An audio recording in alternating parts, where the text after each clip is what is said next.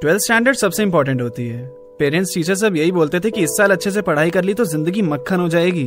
वो बात अलग है कि टेंथ के टाइम पे भी यही डायलॉग बोला गया था। और मैं साइंस स्टूडेंट फिजिक्स के अलावा मैं हर सब्जेक्ट में कच्चा था। पढ़ाई पे मेरा आधा फोकस रहता था और आधा फोकस अस्मिता पे। अस्मिता मेरे ही सेक्शन में थी। ट्वेल्थ है। हम थोड़े बहुत फ्रेंड्स थे गुंजन की वजह से, क्योंकि गुंजन हम दोनों की कॉमन फ्रेंड थी। अस्मिता और गुंजन क्लास में साथ ही बैठते थे और वो दोनों पिछले पाँच साल से एक ही सेक्शन में थे तो बेस्ट फ्रेंड्स भी थे। गुंजन और मेरा, हमारा रूट सेम था तो वो और मैं सेम बस से जाया करते थे और वहीं से हमारी दोस्ती भी हुई थी। अस्मिता और मैं पहली बार एक सेक्शन में साथ हुए थे तो रोज देख देख के उसको मेरा क्रश और बढ़ने लगा था। मैं गुंजन से भी आजकल बस में उसी के बारे में बात करता था। अस्मिता, नाम बड़ा यूनिक है ना? मैंने भी ये नाम इससे पहले कभी सुना नहीं था।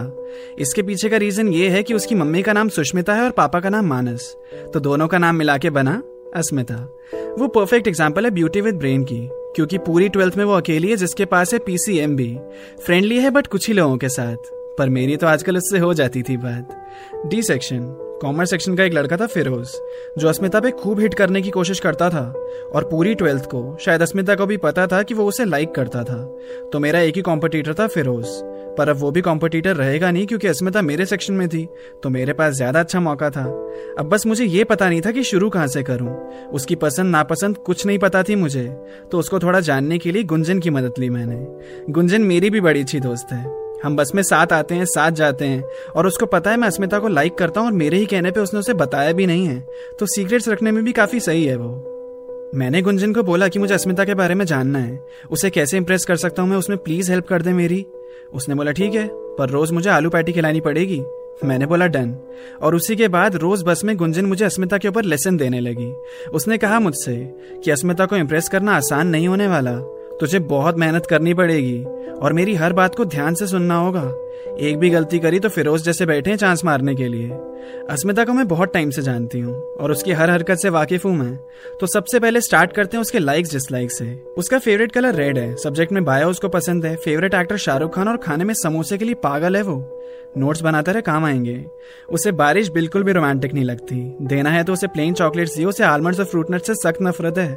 उसके नाम के ऊपर उसे कोई कमेंट्स अच्छे नहीं लगते। मत बोलिए उससे कि तेरा नाम बहुत यूनिक है वॉट उसका फेवरेट सिंगर के के है और फेवरेट गाना जरा सा। So if you have good voice you have a good chance उसके केस में सिंपल थ्योरी है, क्योंकि चेहरे से पहले वो लोगों को उनकी बोली और आवाज़ से जज करती है। और इसी तरह गुंजन ने अस्मिता की पसंद और नापसंद के बारे में मुझे बहुत कुछ बताया। और फिर आया अगला लेसन गुंजन ने बोला, ये थोड़ा ट्रिकी है ऑब्जर्वेशन बेस्ड देख आभाष, जब तू उसका अच्छा खासा दोस्त बन जाएगा तो तुझे भी उसकी हरकतों से उसका नेक्स्ट मूव पता चलने लगेगा। बट मेरे जितना फिर भी प्रिडिक्ट नहीं कर पाएगा। अस्मिता कभी थैंक यू सॉरी और आई लाइक यू नहीं बोलती।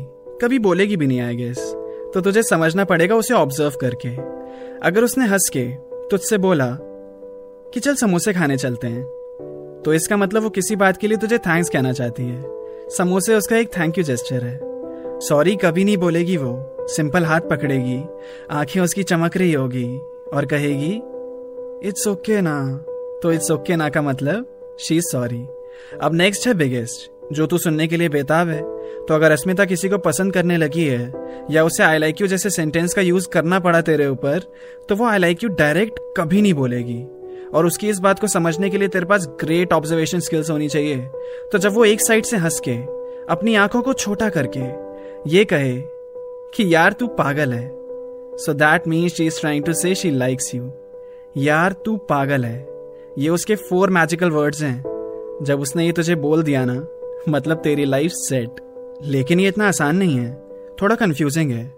अगर उसने यार तू पागल है, बोला है मतलब यार शब्द तू पागल है से पहले है, तब तो उसका मतलब आई लाइक यू ही। है बट अगर ये यार शब्द तू पागल है के बाद आया मतलब ऐसे, तू पागल है यार तो इसका मतलब हुआ she likes you as a friend और तू फ्रेंड जोन हो चुका, फिर तेरा कुछ नहीं हो पाएगा। कंफर्मेशन चाहिए तो विशाल से पूछ लियो सेम हुआ था उसके साथ भी। अब बस एक लास्ट चीज़ का और ध्यान रखना है। कि अगर उसने अपनी आईब्रो सिकोड़ के, बिना हंसे, थोड़ी गुस्से वाली टोन में ये कहा कि, तू पागल है क्या यार? मतलब यू आर रिजेक्टेड अब तेरा कोई चांस नहीं है. तो यार, तू पागल है मीन्स शी लाइक्स यू तू पागल है यार means she likes you as a friend और तू पागल है क्या यार मीन्स यू आर रिजेक्टेड इन सब का ध्यान रखना है। अस्मिता थोड़ी अलग लड़की है। बेस्ट ऑफ़ लक गुंजन के लेसन ने मेरा दिमाग खराब करके रख दिया। मैं सोचने लगा, लड़कियों को इम्प्रेस करना इतना मुश्किल होता है क्या? और मुझे उसकी हर बात समझनी पड़ेगी। डायरेक्ट क्यों नहीं बोल सकती है वो? पर जो भी था, मैंने डायरी में सारे नोट्स बना लिए। लोग घर पे मैथ्स के सम सॉल्व कर रहे थे। मैं वहाँ अस्मिता को इम्प्रेस करने की गुत्थी सुलझाने में लगा था। यार, तू पागल है, तू पागल है यार, तू पागल है क्या यार? मैं मैं पागल होता जा रहा था। इतना तो मुझे केमिस्ट्री ने भी परेशान नहीं किया था जितना गुंजन की थ्योरी कर रही थी अस्मिता के लिए। तो अब मेरी अस्मिता से बातचीत होने लगी। कभी कभी लंच भी शेयर करने लगे हम। मेरे दोस्त भी मुझसे कहते थे, तू ज़्यादा ही उसके पीछे पागल हो गया है। पढ़ भी लिया कर एग्ज़ाम्स आने वाले हैं। पर मैं तो बस अस्मिता के एक्सप्रेशन पढ़ने की कोशिश करता रहता था। और अभी तक उसने मुझे आई वाला एक एक्सप्रेशन नहीं दिया था। हम दोस्त बन रहे थे, या बन गए थे। मैं कुछ भी गलत कर रहा होता था तो गुंजन इशारा कर देती थी। ट्वेल्थ क्लास मतलब पूरे एग्ज़ाम्स का साल। बोर्ड्स के लिए स्कूल हमें इतना प्रिपेयर करना चाहता था कि साल में छह छह एग्ज़ाम्स के ड्यूल थे हमारे यूनिट टेस्ट इंक्लूडेड जिसमें से पहला शुरू हो गया था।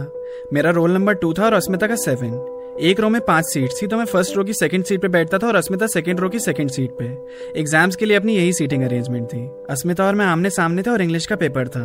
सन्नाटे में से मुझे एक आवाज़ सुनाई दी। मैंने देखा तो अस्मिता मुझे इशारा कर रही थी। Question six grammar section grammar पूरी एमसीक्यू थी। मैंने आराम से उसे अपनी उंगलियों के इशारे से पूरा पंद्रह मार्क्स का उसे बता दिया, जिसमें से तीन पे मुझे डाउट था पर उतना तो चलता है।